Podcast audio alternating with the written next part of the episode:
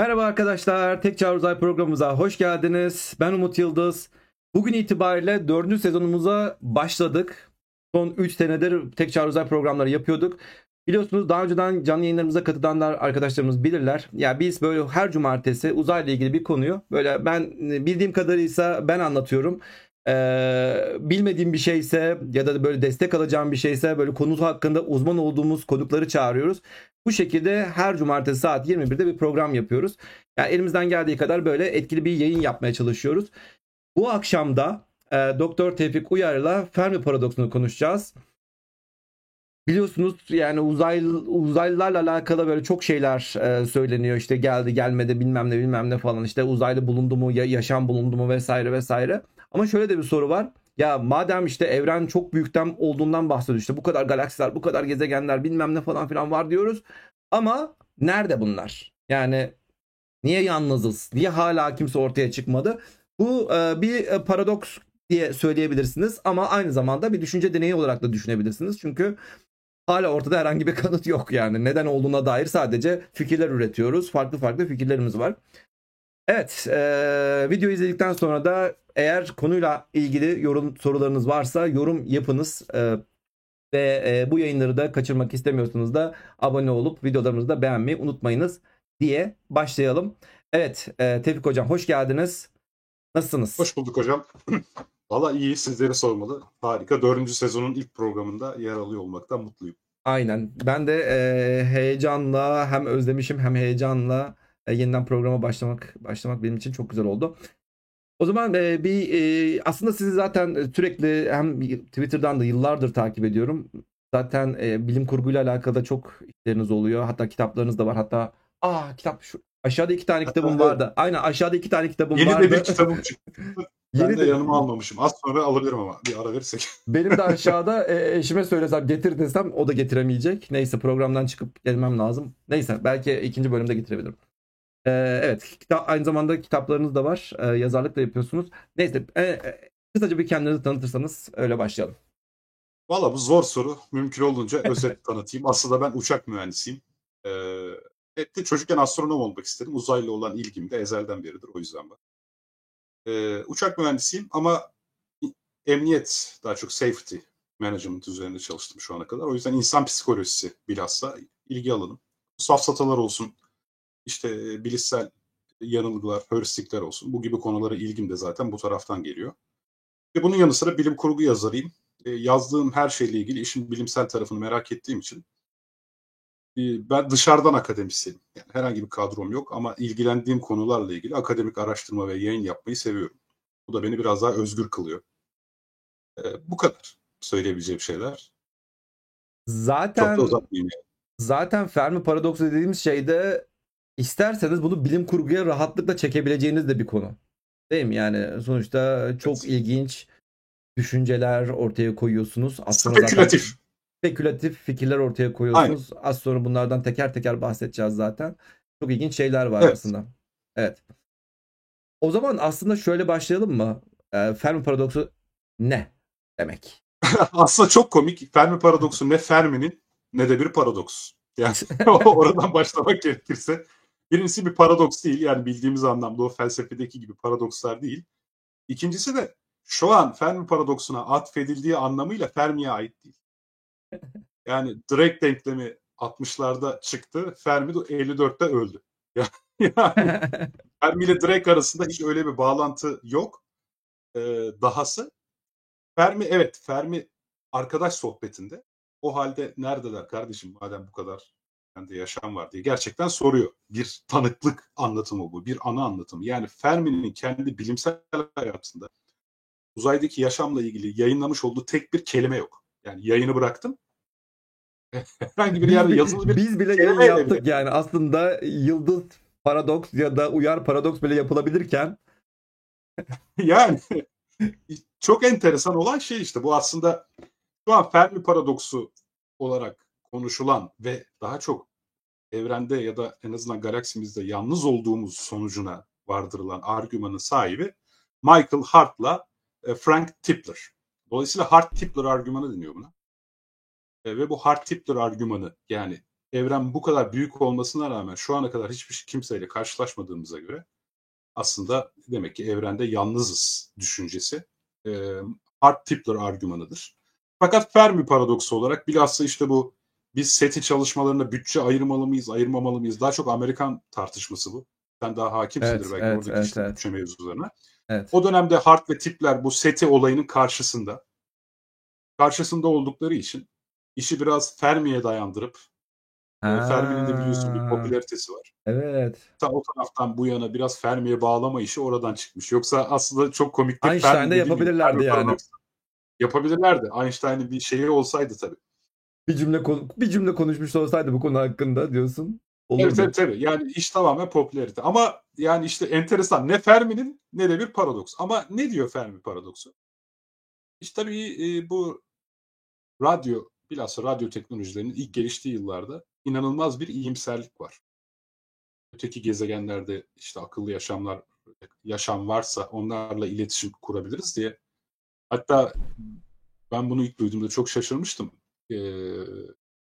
Bu bir yarışma düzenleniyor. Diğer gezegenlerle iletişim kurma yarışması. Ha evet. Ee, 100 bin frank ödülü var. Mars'ı kapsam dışı bırakıyorlar. Evet değil mi? O kadar eminler ki yani Mars'ta zaten hayat var. Hani yakında radyo dalgasıyla şuradan merhaba desek karşılık gelir. Hani bunu koymayalım 100 bin frank boşa gitmesin. yani, yani o derece bir ümitvari bir ortam. Ama uzayı bizler keşfetmeye başladıkça işte diğer gezegenler hakkında bilhassa Voyager 1'in sağladığı bilgiler ve işte Carl Sagan'ın da öncülük yaptığı o ekipler diğer gezegenler ve uydular hakkında daha fazla bilgi elde ettikçe böyle o Drake denkleminin iyimserlik havası biraz dağılmaya başlıyor. Bugün biliyoruz artık e, çok daha fazla bilgiye ve veriye sahip olmamıza rağmen henüz bir mikrobiyolojik bir hayat belirtisini bile rastlamış değiliz. Evet, evet. Aslında şundan da bahsedebiliriz. Yani madem evren büyük diyoruz da ne kadar büyük olduğundan da bahsedebiliriz. Şimdi kendi e, bir tane güneşin çevresi dolanan bir gezegende yaşıyoruz. Aslında buralarda buradaki şeylerin her biri de bunlardan bahsediyor. Yani e, güneşin çevresinde dolanan bir gezegendeyiz ve güneşin çevresinde işte 8 gezegen var. Belki daha fazla vardır. Daha ilerlerde daha da fazla vardır. Karanlıkta görememiş de olabiliriz. Yani gezegen statüsü de zaten bizim verdiğimiz bir tanım zaten. Onu da bir kenara atalım. Yani belki çok daha fazla e, bir kaya parçalarından da bahsedebiliriz. Bunu bir kenara koyalım. E, kendi galaksimizde bildiğimiz kadarıyla şu an itibariyle bir 400 milyar civarı yıldız var. E, en az da her bir yıldızın çevresinde de bir 10 tane gezegen falan olduğunu düşünsen zaten.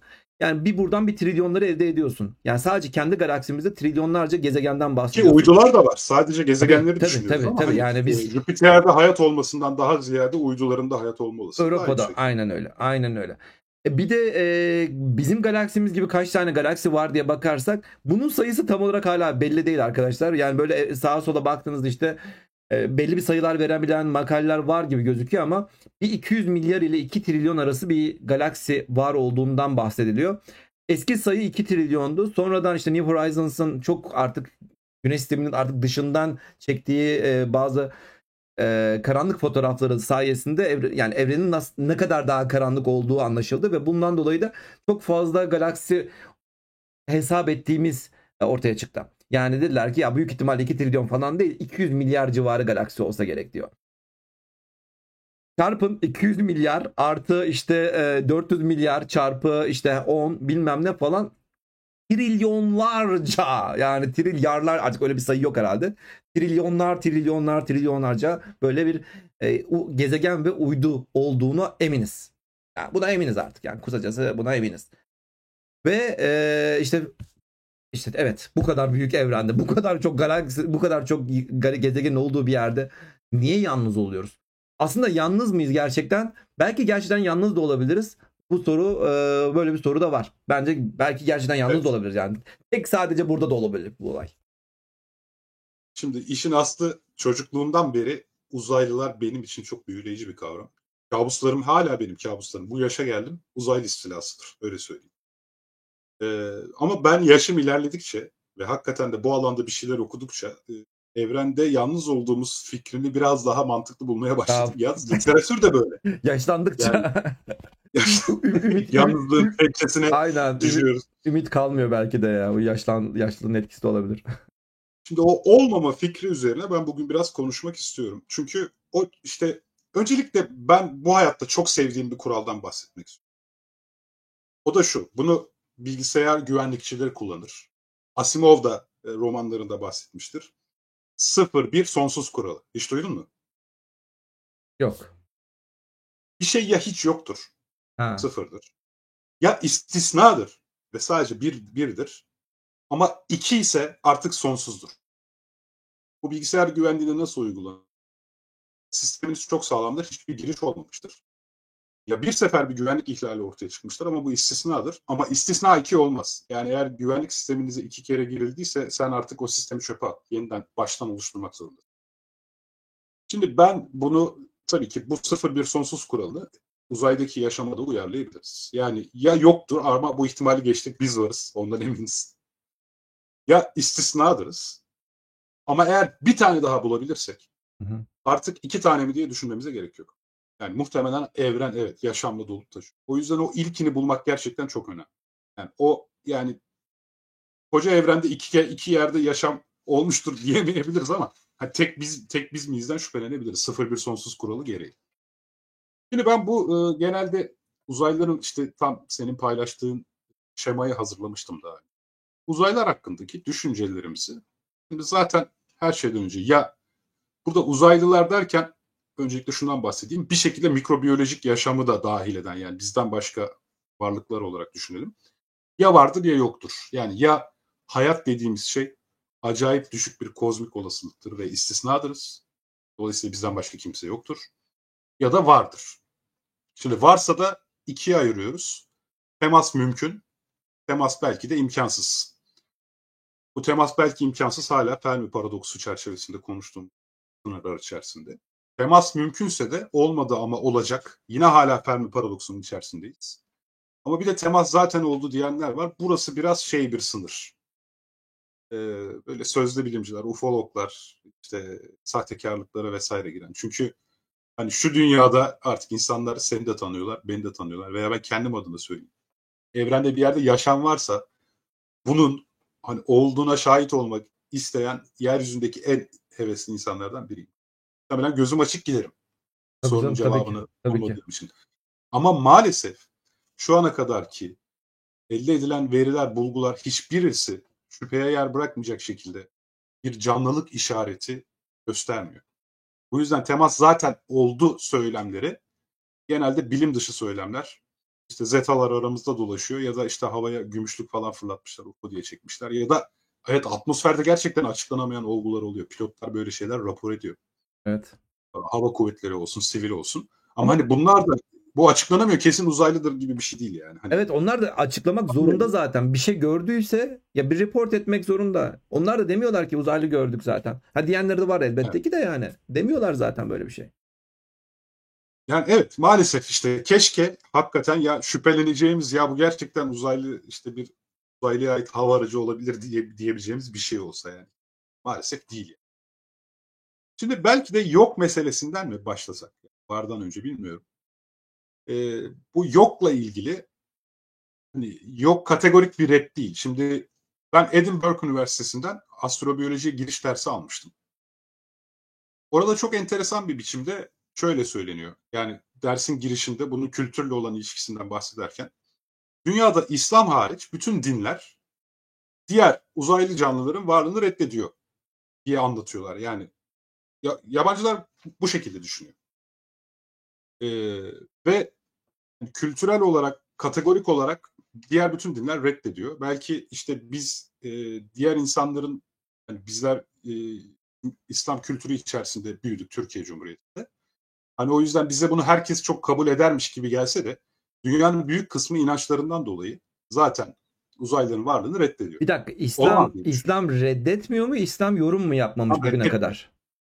Yok yani Yani böyle bir şey düşünüyoruz. olabilir kelimesi var mı yoksa hiç bu konu geçmediğinden dolayı mı?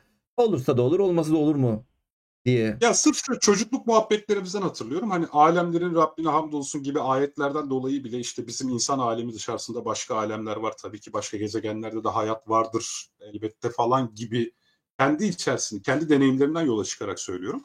Ha bunu kendi deneyimlerim zannediyordum ama işte dediğim gibi Edinburgh Üniversitesi'nde bir ders dinleyeyim dedim. Hmm. Dışarıdan bakan insanlar da böyle düşünüyorlar. Ya dedim demek ki gerçekten bu şekilde bir yaklaşım var. Ama dünyadaki büyük kısım inançlı insanlar zaten uzaylıların varlığına ihtimal bile vermiyor. İnançlarına aykırı. Şimdi bu yüzden uzaylılar yok argümanı çoğu insan tarafından bilim dışı zannediliyor. Yani bir yere gidip de e, belki de evrende yalnızızdır dendiği zaman henüz işte bu konuda çok okuma yapmamış birisi sizi bağnaz ya da dindar görme eğilimine sahip oluyor. Ama evrende yalnız olduğumuzda oldukça ayakları yere basan bazı öncüllere sahip bir argüman. O yüzden girişi buradan yaptım. Yani kategorik bir red değil bu. Hı hı. Bunlardan iki tanesini değerli buluyorum. Bir tanesi şu. Şimdi dünyadaki yaşam 4,5 milyar yıl evvel ortaya çıktı. Hemen hemen 4 milyar yıl. 3,5 yani o civarda. Evet. Şimdi dünyada sadece bu fotoğrafa bakarsak yani Origin of Life problemini çalışan bilim insanlarına ya da evrim kuramının işte başlangıcındaki bu noktaya bakarsak hakikaten de dünyada yaşam koşulları elverişli hale gelir gelmez yaşam fışkırmış gibi görünüyor. İlk bakışta. Ama bir argüman şunu soruyor. Şimdi madem yaşam bu kadar kolay ortaya çıkabiliyor dünyada, içerisinde yaşadığımız gezegende o koşullarda neden hepimiz akrabayız? Yani neden hepimiz ben bunu daha kolay anlaşılsın diye şöyle ifade ediyorum. Neden hepimiz Tellioğullarıyız? Seferoğulları nerede? Yani dünyada bir yerde RNA ve DNA bazlı bir yaşam grubu oluştu tamam. O bizleriz zaten. Tellioğullarıyız. Bizler işte maymunlar, bakteriler, virüsler yani hepimiz. O zaman Seferoğulları nerede? Hani 3,5 milyar yıl önce değil de 1,5 milyar yıl önce dünyanın da başka bir yerinde başka bir canlı grubu neden ortaya çıkmamış? Hatta bir buçuk milyar yıl önce olmak bile zorunda değil. Yani bugün bile olabilir. Ama hani bugün bile olabilire biraz daha temkinli yaklaşmak lazım. Çünkü bizim Tellioğulları florada baskın. Belki başka bir yaşamın ortaya çıkmasını bir şekilde engelliyorlardır.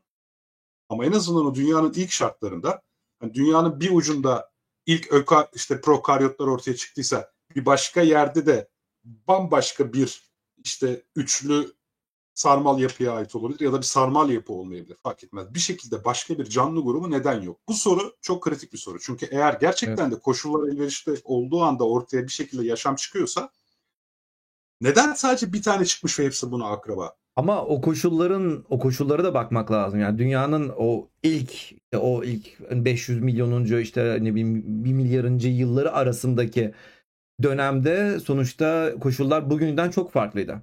Yani ne oksijen vardı ne şey vardı yani etrafta lavalar fış, fışkırıyor. Bütün volkanlar patlıyor. Yani atmosfer sülfürik asit, asitle kaplanmış. Atmosfer daha yeni yeni oluşuyor zaten. Yani vesaire vesaire yani o günkü şartların bugünkü dünyanın şartlarıyla hiç alakası yok zaten. Evet doğru ama işte hani 10 metre ötede de farklı bir grup yine de ortaya çıkabilirdi. Yani bu sadece şunu şu soruyu beraberinde getiriyor. Belki işte tam direkt denkleminde de yer alan bir faktörle ilişkili bu belki de işte yaşam ortaya çıkma olasılığı inanılmaz düşüktür. Evet belki de. Çünkü hani düşünüldüğü kadar iyimser yaklaşıldığı kadar yüksek olsa birkaç canlı grubu dünyada bir değil birkaç canlı grubu. Seferoğulları, Tellioğulları, Germiyanoğulları vesaire. Hatta bunlar birbirini tüketemez düşünürsek. Hani farklı kiraliteye sahip olabilirler. İşte hani biz şu an bir gezegende yaşam bulsak mesela oradaki bitki ve hayvanları belki de yiyemeyeceğiz. Çünkü farklı bir evrim çizgisi ilerlemiş. Ha, evet, Proteinlerin muhtemelen tabii yapıları ki. farklı. E, şekerlerin simetrileri farklı, kiraliteleri farklı. Yani dünyada da o zaman böyle kiraliteleri, şeyleri farklı. İşte tamamen iki ayrı grup ilerlemeliydi belki de diye. Bir fikir bu tabii. Yani birileri bunu mantıklı bulmuş ama muhtemelen literatürde bunun eleştirisi de var. Yani bulmayanlar da olacaktır. Ama yok argümanının arka planındaki öncülerden bir tanesi bu. Evet. Sandberg, Drexler ve Ord'un e, arki ve preprint olarak koydukları bir makale var. Dissolving the Fermi Paradox diye. Şimdi bu makalede e, çok güzel bir çalışma yapmış bu bilim insanları. Şimdi ister istemez hepimiz iyimseriz. İşte burada sen de konuşurken, ben de konuşurken, belki dinleyiciler dinlerken iç, iç, içten içe uzaylıların var olmasını istiyoruz. Bu hep çok heyecanlı bir olay zaten. Hem de belki de bir yalnızlık duygumuzu aldığı evet. için bilemiyorum. Şimdi bu bilim insanları şunu yapmış. Şimdi literatürde bir sürü Fermi paradoksu çalışması var. Hepsi işte Drake denklemini kullanıyor. Bu belki Drake denklemini anlatmadan bunu anlatmak şey olabilir. İstiyorsan sen bir Drake denkleminden bahset. Çünkü bu parametreler ne? Bu parametreleri aslında okunacak derecede yani bu e, n number of technologically advanced civilizations in the Milky Way Galaxy. Yani bizim kendi galaksimiz içerisinde bulunan bütün akıllı ve teknoloji bakımından e, gelişmiş canlıların olduğu sayı eşittir diyor. Yani bu, bu sayıyı bulabilmek için şu e, şurada gördüğünüz bir sürü parametreler var. Bu parametrenin her birine birer sayı veriyorsunuz. Bu parametrelerde işte the rate of formation of stars in the galaxy. E, kendi galaksimiz içerisindeki yıldızların e, oluşma e, oluşma rate rate ne demekti? Oran. E, oran hızı, hızı da diyebilirsiniz. Oran da, hızı da. oran da diyebilirsiniz evet. Yani buna R R star demişler işte. Ondan sonra the fraction of those stars with planetary systems. Yani yıldızların oluşma şartını bir kenara koyuyorsun, olasılığını bir kenara koyuyorsun. Yani yıldızların sayısını bir kenara koyuyorsun.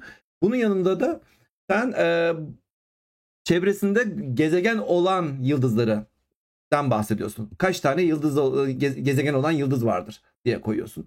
Ondan sonra bu the number of planets per solar system with an environment suitable for life diyor. Yani habitable zone dediğimiz işte yaşam olabilir bölge içerisinde bulunan kaç tane gezegeni var bu yıldızların. Örneğin dünya biliyorsunuz işte bu habitable zone içerisinde, yaşam olabilir bölgenin içerisinde. İşte Merkür şey Merkür diyor. Merkür zaten çok sıcak. İşte Venüs'te Mars tam böyle ucundan ucundan sıyırıyor aslında. Yani biraz daha zorlasa sanki içeri girecek gibi. Ama Güneş sistemi neredeyse ilk oluştuğundan beri yani çok çok uzun uzun yıllardır yani bu yörüngelerdeki bu uzaklıklar aslında çok da değişmemiş durumda yani bu şekilde. Yani bir zaman aslında Mars daha işte o habitable zone'un içerisindeydi ama şu anda yine de uzakta diyebilirsiniz. Ondan sonra FE diyor the fraction of suitable planets on which life actually appears. Ve bunların içerisinde işte buradan sonra zaten artık tamamen bilim kurguya geçiyor yani. Bilim kurgu demeyeyim de yani.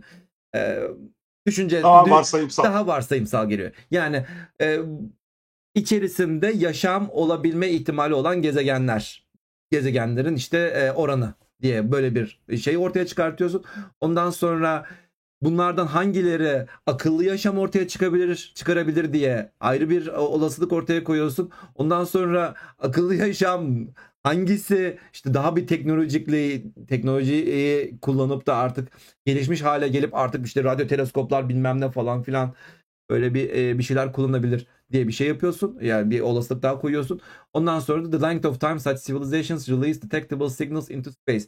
Biz de örneğin ilk radyo sinyali ne zaman göndermeye başladık? İşte kontak filmini izlerseniz Orada da işte Nazilerin işte Hitler'in işte e, ilk televizyon yayınından bahsediyor Ama işte. Radyo, radyo dalgası 1900'lerin başını 1800'lerin sonunu bulur. Tabii tabii. Ondan önce radyo dalgası zaten e, Hertz tarafından icat edilmişti. Yani Hertz e, bunu icat etti. Ondan sonra yavaş yavaş zaten uzaya gidiyordu ama yani e, çok çok uzaklara gidebilecek derecede güçlü sinyaller gönderilmemişti. Belki de Hitler'in şeyi gerçekten o Berlin Olimpiyatlarının açılışında kullandığı o yayın şeydir. Ya bunlardan da hangisi artık uzaya sinyal gönderebilir? Yani kocaman bir denklem var elimizde ve bunların içerisinde her birine diyorsun ki ya şu kadar şey var işte yıldız var bu kadar şey var. İşte şu kadarında işte ne bileyim her bir yani ne bileyim 100 milyonun içerisinde 10 tanesinde şey olsa 10 tanesinin içinde şu kadar olsa bu kadar olsa falan filan en sonunda bir sayı elde ediyorsun. Ama tamamen varsayımsal. Tamamen varsayımsal. Zaten burada da herhalde ondan bahsediyor. The number of habitable planets in a given volume of the universe. Buraya kadar zaten mantıklı. Hatta buraya kadar aslında mantıklı bir şeyler söyleyebiliriz. Bundan sonrası yani buradan sonrası artık bizim e, kendi düşünce e, düşün, düşünce dünyamıza ortaya çıkan sayılar diye bakabiliriz. Evet. İşte velhasıl bu makalede yazarlar şöyle bir şey yapmışlar. Şimdi literatürde optimistik makaleler var çoğunlukla. Ama tabii e, işte burada o orada gördüğümüz F, F'ler genelde yüzde biçiminde ifade yani fraction dediği için onlar birer oran. Yani yüzde kaçında gezegen vardı, bunların yüzde kaçında yaşam gelişmiştir, bunların yüzde kaçında işte e, sinyal yayabilecek teknolojiye sahiptir gibi. Şimdi ister istemez siz bir bilim insanı olarak çalışma yaparken tabii bazı konularda iyimsel varsayımlara sahip olabilirsiniz. Bu arkadaşlar şunu yapmışlar. Literatürdeki bütün bu seçilen parametreleri alıp bir havuz oluşturmuşlar. Ve sonra bunların kombinasyonu. Evet. Yani işte A kişisinin birinci varsayımı, B kişisinin için, ikinci varsayımı, C kişisinin üçüncü vesaire. Yani hepsini birbiriyle kombinlemişler ve bunun bir olasılık dağılımını elde etmişler. Şurada görmüş olduğunuz grafik. O kırmızı dikey çizgi 10 üzeri 0. N'nin 10 üzeri 0 yani 1 çıkması. Bu ne demek? O da biziz zaten. Yani o N'yi 10 üzeri 0 buluyorsanız 1. Galaksimizdeki tek medeniyet olarak biziz yalnızız demek. Bu kırmızı çizginin öteki tarafı daha yüksek N bulanlar. 100'e kadar çıkmış orada hatta. 10 üzeri 10 var. Pardon 100 diyorum 10 üzeri 10. İnanılmaz bir büyüklük. Öte taraftan diğer kuyruğa baktığımız zaman o mavi düz çizgi gözlemlenebilir evrendeki yalnız olduğumuz. Yani işte o mavi çizginin gerisi biz bütün evrende yalnızız demek. 10 üzeri eksi 10 karşılık geliyor.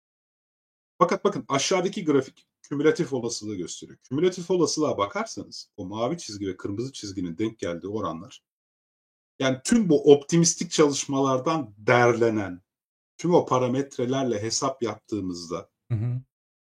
zaten tüm araştırma dünyası bile yüzde otuz olasılıkla e, galaksimizde yaklaşık yüzde on olasılıkla da tüm evrende yalnız olduğumuzu düşünüyor. Yani bireyleri tek tek ele alırsak çok optimistik olabilirler.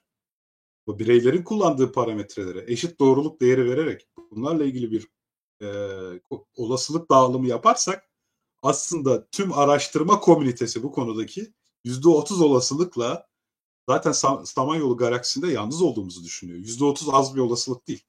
Yani Evet. hemen hemen işte zar atınca 7 gelmesi gibi bir şey. Ee, ki daha bile düşük olabilir.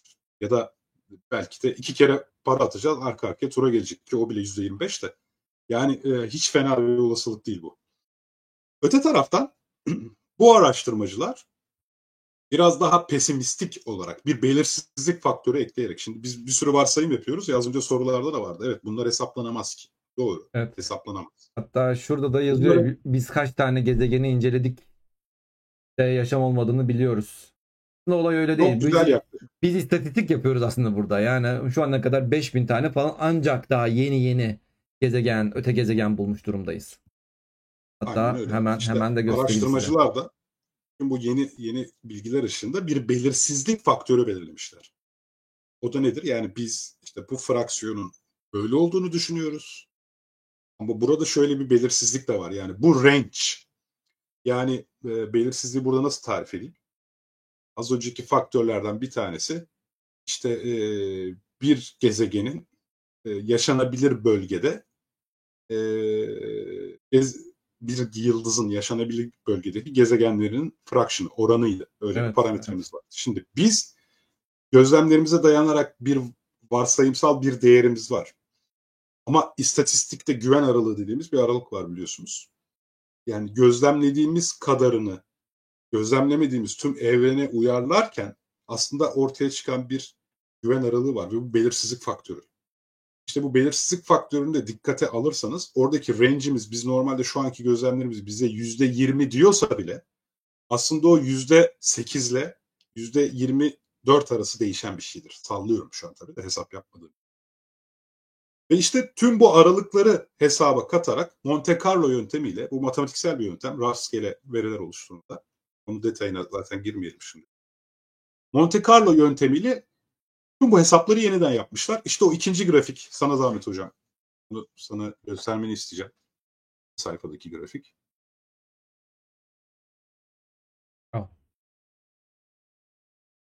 Evet bu grafik o daha o yüzden daha düzgün görünüyor. Çünkü Monte Carlo ile üretilmiş bir grafik. Bu grafikteki aşağıdaki kümülatif olasılığa bakarsanız %50'nin üzerinde bir olasılıkla biz Drake denklemine göre bile %50'nin üzerinde bir olasılıkla kendi galaksimizde yalnızız ve %35 gibi bir olasılıkla da evrendeki tek canlı türüz.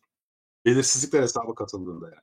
Ah, Şimdi şöyle bir nefes alıp Evet, istatistikleri hesaba kattığımızda iki taraftan da kendinize e, cevap çıkartabiliyorsunuz aslında. Haklısın yani iki taraftan da şey yapabilirsiniz.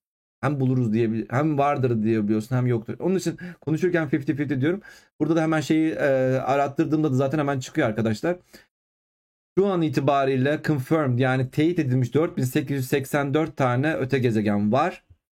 NASA'nın candidate'ları yani bir şeyin içerisinde örneğin Planet Hunters diye böyle bir web sitesi var. Oraya da girebilirsiniz, bakabilirsiniz. Örneğin burası büyük ihtimalle gezegen olabilir diye şeyler var. Yani böyle veriler çıkıyor. Örneğin test verileri çıkıyor. Ya da işte Kepler verileri. Kepler verileri belki bitmiştir bu saate kadar da. Bunu Tansu'yla konuşuruz. Yani test verileri falan çıkıyor. Böyle adaylar çıkartıyor. Bu adayları da sonradan başka teleskoplarla yeniden gözlüyorsunuz ve ondan sonra teyit ediyorsunuz. Ve bunlardan da 3659 tanesinde de gezegen sistemi varmış. Yani bakın e, teyit edilenlerin 3659 tanesinde gezegen bulunmuş. Diğer yani aa ne kadar az yani bin tanesinde gezegen yok muymuş falan da demeyin. Gezegenini bulamamış da olabiliriz henüz. Yani bence hepsinin gezegeni vardır. Çünkü oluş geze, yıldız oluşumuna baktığınızda mutlaka gezegende aynı anda oluşuyor. Bu arada tabii ben yok yokçu gibi algılanmayın. Ben size işin yok tarafının da bir mantıklı yanı olduğunu göstermeye çalıştım. Benim de gönlümde zaten tam tersi Olması. yatıyor. Olması evet. Yani olması yatıyor. Yani. Yani Yok e, şimdi yüz, hı, %70 var mı oluyor demiş de bir izleyici. Hayır bakın bu matematik bize şeyi gösteriyor. Yani e, araç şu ana kadarki verilerimizle eğer direkt denklemini doğru kabul edersek işte o ilk başlardaki gibi ümit var bir durum yok aslında. Yani istatistiklere bakarsak yüzde işte 50-50 Umut hocamın dediği gibi yani. Varla yok aslında hemen hemen eşit. Elimizdeki verilerle de eşit. Direkt denklemine ilk bakınca diyorsun ki evren çok büyük. Bu denkleme de bakarsak kesin var diyorsunuz ama hayır. 50-50 tüm belirsizlikler hesaba katıldı. Yani şu anda kavga etsek desen, desen ki yani evrende yalnızız. E, Ben evrende yalnız değiliz diye argüman üretip e, karşı çıkmaya çalışırım. Tam tersini de yapmaya is- istesen sen tam tersini söylesen ben tam tersi için de argüman üretip karşı çıkabilirim. Evet aynen. Yani ikisini de gerçekten o kadar öyle bir dönemdeyiz ki ve bu soruları da sorabilecek dönemdeyiz aslında. İşin güzel tarafı da. Bu soruları sorabilecek ve cevap alma ihtimalimiz olduğu bir dönemdeyiz. Teknolojimizin gelişmesi.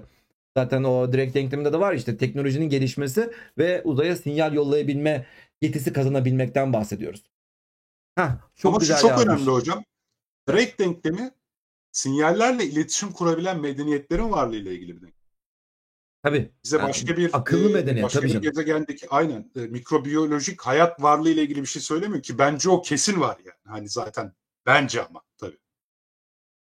Bu da Ya ama. eee, evet eee, bunda haklı olabilirsin. Yani zaten bu astrobiyoloji muhabbeti işte şeyler evrendeki ya da herhangi bir gezegendeki düşünsene ya ilk 800 milyon yıl ilk fosil o zaman zannedersem değil mi? İlk 800 milyon yıl içerisinde falan bulunuyor. Yani ev- dünya oluştuktan sonra ve ondan sonra işte milyarlarca yıl geçiyor ve son 100 yılda ancak böyle aklımız artık dışarılara ulaşmış ve evreni tanımaya başlayabilmiş seviyeye gelmişiz. Milyarlarca yıl sene geçiyor. Yani o basit hücreli canlılar başka yerde oluşmuş olabilir ve bir şekilde yok olmuş olabilir.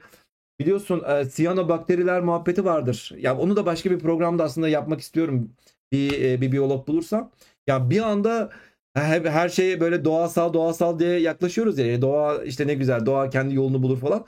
Siyanobakteriler bir çıkmış bütün dünyadaki canlıların hepsini yok etmiş neredeyse. Yani e, doğa her zaman böyle iyi bir şey yapacak diye de bir anlamı diye bir şey de yok yani. Tabii, tabii, tabii, Biz de tabii, doğadanız. Biz de do- doğayı yok edebiliriz.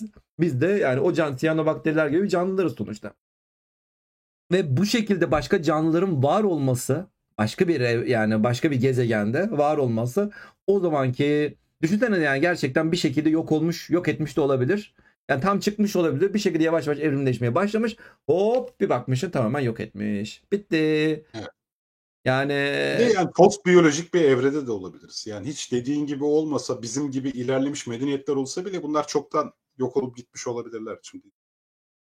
Evrenin yaşının 14 milyar yıl olduğunu düşünürsek belki biz zaten uzatmalarda geldik yani. Böyle bir şey de var. Ben tam tersi de düşünüyorum. Yok ikisini de düşünüyorum. Bak yine 50-50. Çok Evet. erken de gelmiş olabiliriz. Çok geç de gelmiş Çok olabiliriz. geç de gelmiş olabiliriz. Evet yani, Yani- prebiyolojik ya da post biyolojik bir evrede olabiliriz yani. Ya evrenin Zamansal çakışma da burada önemli bir mesele yani. aynen öyle. Evrenin 13.8 milyar yaşında olması aslında e, bunu daha önceki programlarda da söylemiştim. Bugüne kadar var olmuş yani oluşmuş yıldızların oluşmuş ve oluşacak yıldızların %95'i zaten oluştu. Bundan sonra evren artık heat death dediğimiz böyle artık ısı ölümü ne falan bir giden bir evren bile olsa artık tri, bak 13.8 milyar bir kenarda evrenin yaşam süreci büyük ihtimal trilyonlarca yıl sürebilir. Trilyonlar ötesi yıl sürebilir ve bu kadar uzun yıllar içerisinde e, ki oluşacak yıldızlar en fazla bugüne kadar oluşanların %5'i %95'i zaten oluştu ve bitti. Bundan sonra artık ölüm sürecine geçiyor evren. Bizim evrenimiz. Onun için zaten böyle bir çıkış yolu aramaya çalışıyoruz. Multiverse'ler ya ya burada da öleceğiz artık ya işte bilmem kaç trilyon yılımız kaldı. Ya başka bir evrene geçebilir miyiz falan böyle artist artist kelimeler konuşmaya başladık ama bunların da sebebi ya bunlar da aslında yani gerçekten biz ee, biz gerçekten evrenin en ateşli tarafında, en böyle hareketli tarafında belki de var olmadık ve o sıralarda da bir şeyler oluştu ve hop bitti, git bitti gitti. Yani Buralar sakin. sakin. Belki de gerçekten o, o olabilir. Yani şu anda galaksinin çok sakin bir tarafındayız. Gerçekten köyde yaşıyoruz ya. Yani dur galaksinin fotoğrafını göstereyim size şimdi. Köyde yaşıyoruz ya Bizim şu an. Mehmet Emin Hoca ile buna geliştirdiğimiz bir yanıt var işte. Ee, Ondan yeri geldi. O zaman sen gösterdikten sonra ben Tamam, anlatayım. Milky Way Sun Location diye arattırayım bakalım. Biz şu anda in which ha şurada güzel bir fotoğraf çıkacak gibi. Gayret. Bakın yani şu anda gerçekten şöyle galaksinin kenarlarında köşelerinde böyle a- a- aynen taşra taşrada oturan bir şeyiz yani. Köylüyüz yani. Evet. Galaksinin O köylüsüyüz şu yüzden anda. kimse gelmiyor yani burası şey Belki görevi, de. doğu görevi gibi. Ben aynen o görevi belki de. Ya, ge- ya, Galaksi memur atamış gelmiyor. Ya şimdi oraya kadar gideceğiz işte bilmem ne falan yani ne yapacağız oralarda buluruz bulamayız. Bir de yani mesafeler eğer gerçekten yani bu yüksek hızlı ışıktan ışıktan hızlı seyahati bulamadılarsa gerçekten gelme şansları kimsenin yok. ya Varsa o da yok. zaten Varsa evet, da ya, yok. Fermi paradoksuyla ilgili yanıtların çoğu bu işte traveling wave Bu- seyahat eden dalganın kısıtlarıyla alakalı. Mustafa Hoca Yani- bu arada bu resim gerçek değil demiş. Dur dur. Yani resim resim zaten Samanyolu'nun fotoğrafını çekemezsiniz zaten. Dur şöyle Yani. bir eee, sadece köy- Dışarıdan bir bakayım olaya falan sadece yani. köyde yaşadığımızı göstermek için ko- koydum. Dur. eee, şurada var mıyız? Tan ha bu bu bu e, güneş merkezcil evren. San ortadaymış bakın burada. San ortada olmak üzere dünya bütün evren bizim çevremizde dönüyor. Galaksi bizim çevremizde dönüyor. Dur başka fotoğraf var mı? Eee, neyse tamam işte. Yani işte şöyle eee, köylüyüz yani. Galaksinin köyündeyiz. Evet. Düşünsene ama biraz ama işin daha kötü tarafı ne biliyor musunuz? Biraz daha içerilerde yaşasak ne olurdu? Bu sefer işte kara delik var ortada biliyorsunuz ve inanılmaz enerjiyi ortaya çıkartıyor. Bizim kozmik ray dediğimiz, kozmik ışınlar dediğimiz şeyler var. Yani biraz daha içerilerde yaşasan bu sefer zaten hiç pişersin. Yani içerideki yıldızlar büyük ihtimalle zaten piştiğinden dolayı oralarda da e, şey oluşamıyordur. Bir atmosfer de oluşamadıysa bizimki gibi koruyucu bir atmosfer ve üzerinde bir manyetik alan, koruyucu bir manyetik alan oluşmadıysa istediğin kadar güzel bir gezegen ol yine e, istediğin kadar oksijeni ortaya çıkar yine y- yaşam oluşturamayabilirsin. Yani o zaman da oksijen oluşturamayabilirsin ya. Dur. Neyse. Belki de oksijene gerek olmaz ama tabii şimdi yani işte hep Anaerobik tabii canım, anaerobik bak- aynen. Anaerobik Yani. bakteriler var yani ki ev yani kendi dünyamızda zaten çok uzun yıllar boyunca zaten yani ne şey vardı ne şey vardı oksijen vardı oksijensiz yaşayan şey canlılar vardı. Evet. Şimdi sen bana bak Metaverse deyince benim aklıma Fermi paradoksu için üretilen yanıtlardan enteresan bir tanesi daha geldi. Bu bunu duymak, duymuş olmak beni çok heyecanlandırmıştı. Bakalım sen ne diyeceksin. Şimdi bir şekilde bak şu an Metaverse falan olayı çıktı. Farz edelim 10 ila 20 yıl sonra biz farz edelim tamamen zihnimizi bilgisayara aktarabildiğimiz düşün. Hı hı. Ya da 100 sene sonra diyelim hiç önemli değil. Evet. e, Yani bunu, artık bunu, biz- Neden? önceden yaptığımız başka bir programda da Ha. e, bundan bahsetmiştik. Bak. Evet. Bilim kurgu olarak düşün fark Tamam. etmez. Şimdi bundan 200 sene sonra diyelim biz artık biyolojik varlığımızı sonlandırdık ve şeyde yaşıyoruz. Artık e, Metaverse'te tamamen yaşıyoruz. Bütün insanlık orada. Şimdi eğer böyle bir şey olursa ve kalan 1 milyon yılı da böyle yaşayalım. Şimdi o zaman biz iletişim, sinyalle iletişim kurabildiğimiz bu 200 sene o 1 milyon yılın kaçta kaçı yapıyor? Hemen hemen 5 5 500'de biri mi yapıyor? Yani çok biz akıllı yaşamımızın çok küçük bir kısmını radyo sinyalleri yayarak Tabii ki evet. geçirmiş olacağız.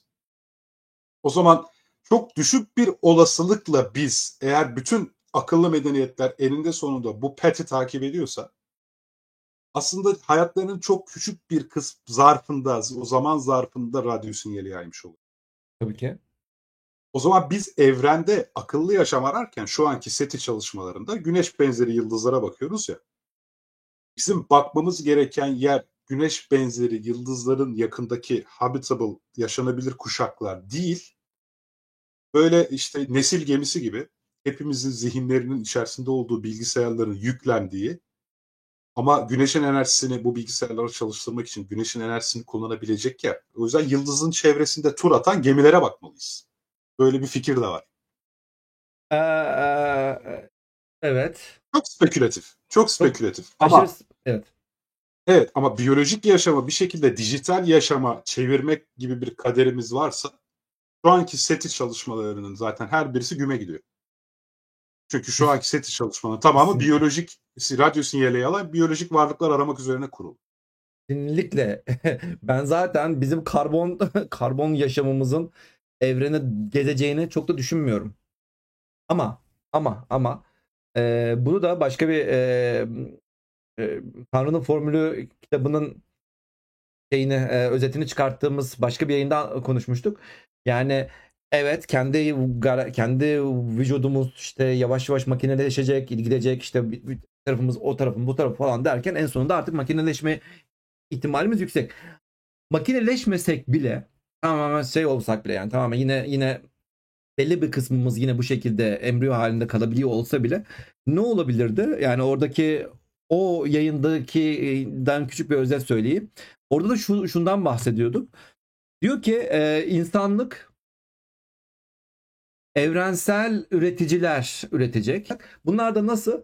Sen şimdi e, bir robotsun ve e, her koşulda yaşayabiliyorsun. İşte Perseverance örneğin Mars'ın en zorlu koşullarında yaşayabiliyor. Bunu göndersen Ay'a o ay- ayda da yaşar. Ayda da şey yapabilir. Ve sen ne yapıyorsun? Sen uzaya bunlardan milyonlarca gönderiyorsun. Evrene dağıtıyorsun artık. Diyorsun ki ben artık e, bu şekilde e, bu robotlardan gönderiyorsun. Ama içerisine ne koyuyorsun? Aynı Matrix filmindeki gibi embriyolar koyuyorsun. Ve embriyoları içerisinde e, şey olmamış halde artık e, büyümemiş halde gönderiyorsun. Ve sen sonuçta bunlar bir robot. Bunlar akıllı robotlar. Ve bunlar da zaten e, kendi bilinçleri olan bir nevi bilinçleri olan artık düşün yani bin sene sonradan bahsediyoruz. Bilinçleri olan robotlar. Bunlar örneğin gidiyorlar başka bir e, galaksinin başka yerlerine ve buralarda işte gezegenler keşfediyorlar. Aa diyorlar ya burası azıcık uygun işte. Burada şöyle bir ortam var. Burada şöyle bir ortam var falan. Ondan sonra orada aşağı iniyorlar. Ondan sonra o embriyoları ortaya çıkartıyorlar ve orada yaşamı orada yavaş yavaş yaşamı yaşamı koyuyorlar oraya. Ve yaşam orada artık bir insan orada doğmaya başlıyor. Büyük ihtimalle belki böyle bir şey yapabiliriz. Yani gelecekte böyle bir şey yapabiliriz. Ama bu ne zaman yaparız? Büyük ihtimalle yakın zamanda da yapabiliriz. Yani belki biz ölmeden bile böyle bir şeyler yapılabilir. 2100, 2200. Denize yani. Yani bayağı e- etik sorunları olmakla beraber evet teknolojik olarak Ya etik mümkün sorunları olabilir. etik sorunları etik sorunları ne gerek var kardeşim gönderelim ya. Kim- İşte başka başka Kimin embriyosunu göndereceğiz abi? Anası babası kim olacak bu çocuğun şimdi? Kim, kim bakacak falan ya oralarda. Ya bak e, bak bak Bir çocuğum. de bunun önce hayvanlı testini falan yapmak gerekmez mi? O kadar yıl bekleyip hayvan mı bekleyeceksin yani? Bak çocuğum ben. Ben eee, beni, beni beni beni gönderselerdi keşke. O zaman da sıkılırdım ya. Şimdi tek başına ne yapacaksın oralarda? Bilmiyorum yani bu bu seçeneklerden bir tanesi zaten. Yani böyle bir şey de olabilir. Ama ne diyor? Kontrol edemeyeceğin kadar uzaktaki bir yaşam için bulunduğunuz gezegenin etik koşulları geçerli midir? Al işte al sana başka bir etik sorusu. zaten orada zaten orada Yani şimdi bu- hepimiz ergenlikte anamıza yok. babamıza eğer şunu dediysek yani ben, bana mı sordunuz beni doğururken diye Evet. hepimiz ergenlikte anamıza babamıza bir kere bunu sormuşsak eğer o gezegene gönderdiğin embriyo da büyüyünce bize bu soruyu sorar. yani E, soran, bana mı e, sordunuz beni buraya gönderirken? Cevabı ne? Sormadım. Sormadım bu kadar. bu kadar. Çok uzak telefon kapandı falan. Hışırtı e, geliyor. Ben gönderirim diyen arkadaşlar var. Bak şimdi ben de gönderirim diyeceğim de şimdi arkasında bunun, bunun, bunun devamını bilmiyorum yani. Şimdi aa ne kadar Umut Hoca böyle miymiş falan yani.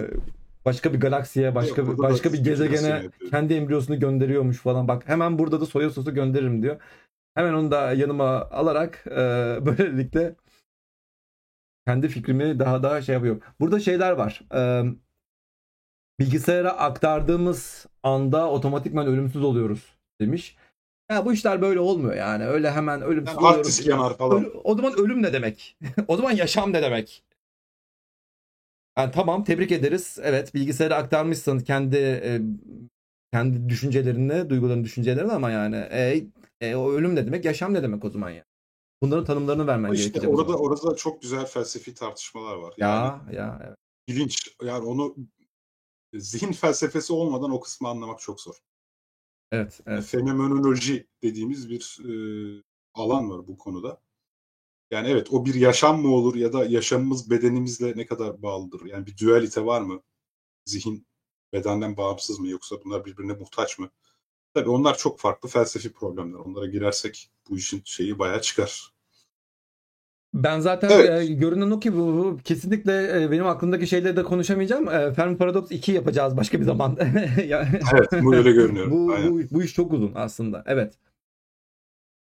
Şimdi ben hızlı bir şekilde eee, şimdi Fermi paradoksu ile ilgili olası yanıtlara devam edecek olursak böyle heyecanlandıran argümanlardan birkaçından daha bahsedeyim. Bir tanesi şu. Mesela karıncalar bizi arasaydı. Bu XKCD karikatürü tam olarak bunu anlatıyor. Tamamen kendi bildikleri iletişim yollarının izlerini arayacakları için ve onlar için bu feromonlar eninde sonunda bizim olmadığımıza karar verirler. Evet. Çünkü burada onlar çok hani karınca santrik bir yaklaşımla arayışa giriyorlar. Ama biz de zaten antroposantrik yaklaşımla araya giriyoruz. Yani şimdi biz 1900'lerin başındaki bir radyo teknisyenini getirip şimdiki software e, based networkleri göstersek, fiber optikleri falan göstersek bunun içinden geçen datayı anlamaya çalış. Bak burada hadi bakalım desek hiçbir şey anlamaz. Dolayısıyla biz şu an radyo astronomi aracılığıyla taradığımız o data içerisinde belki zaten akıllı medeniyetlerin izleri var. Ama biz o datayı gerektiği gibi yorumlayamıyor olabiliriz. Tabii şimdi hani Fourier serisi, Fourier serileri yani yaptığımız dönüşümler bunlar elbette datada bir düzenlilik varsa bunları bize vereceğine güveniyoruz matematiğimizin. Ama iletişim biçimlerinin e, radyo sinyali olması noktasında belki varsayımımız yanlıştır. Yani çok gelişmiş iki medeniyet görünür ışıkla iletişim kuruyor olabilirler sallıyorum ya da kütle çekim dalgalarıyla yani kütle çekim dalgalarını da bir ve sıfırlar olarak organize etmek mümkünse eğer çok daha efektif bir şekilde bunu üretiyorlarsa e, radyo sinyalinden daha garanti bir şey kütle çekim dalgası. Gayet bununla da iletişim kuruyor olabilirler. Dolayısıyla biz başka yanlış bir şeylere bakıyor olabiliriz. Tıpkı bu karikatürdeki karıncalar gibi. Şimdi bizim literatüre Mehmet Emin Özel Hoca ile beraber kattığımız bu Olimpos'taki gözlem şenliğindeyken o bana bu fikirden bahsedince çok heyecanlanmıştım ben. Dedim abi dedim gel bunu hocam dedim daha resmi olayım. hocam dedim gel bunu dedim biz ajan tabanlı bir model yapalım. Agent based modeling yapalım. Buna birkaç parametre daha ekleyelim. Bu çok heyecanlı bir fikir. Bunu yapalım dedim. Olimpos'ta çalışmalara başladık. Ondan sonra uzaktan devam ettik ve International Journal of Astrobiology iyi bir dergidir. Orada da yayınlattık. O süreçte ayrı komik. Biz mektup olarak göndermiştik.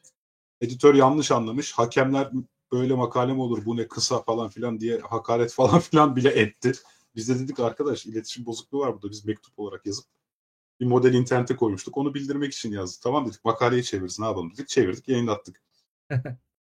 Neyse bu bizim modelimize göre ee, aslında bizim başlıkta Fermi paradoksundan bahsetmiştik de gıcık hakem koymayın dedi. Hadi dedik adamla Ha. uğraşmayalım.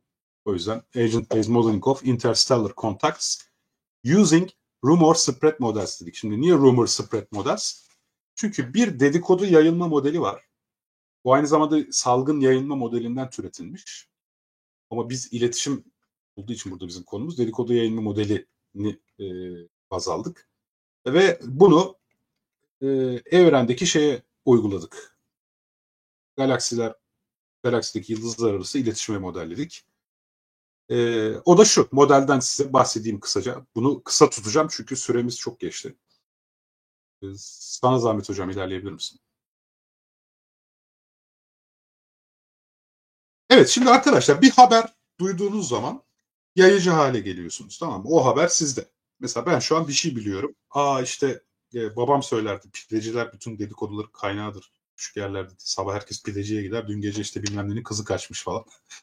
Evet. Öyle yani bir haberi alıyorsunuz. Aldığınız zaman yayıcı hale geliyorsunuz. İşte ben mesela şu an bir bilgi öğrendim. Umut'a söylüyorum diyelim. Artık Umut da bir yayıcı hale geliyor. Umut Ayşe'ye söylüyor. Ayşe yayıcı hale geliyor. Yayıcıların sayısı artıyor. Bir süre sonra ben birine söylüyorum. O diyor ki "He, ben bunu biliyordum zaten. Bir şekilde ona da ulaşmış. Ha, Sonra ben diyorum evet. ki demek ki haber yeteri kadar yayılmış.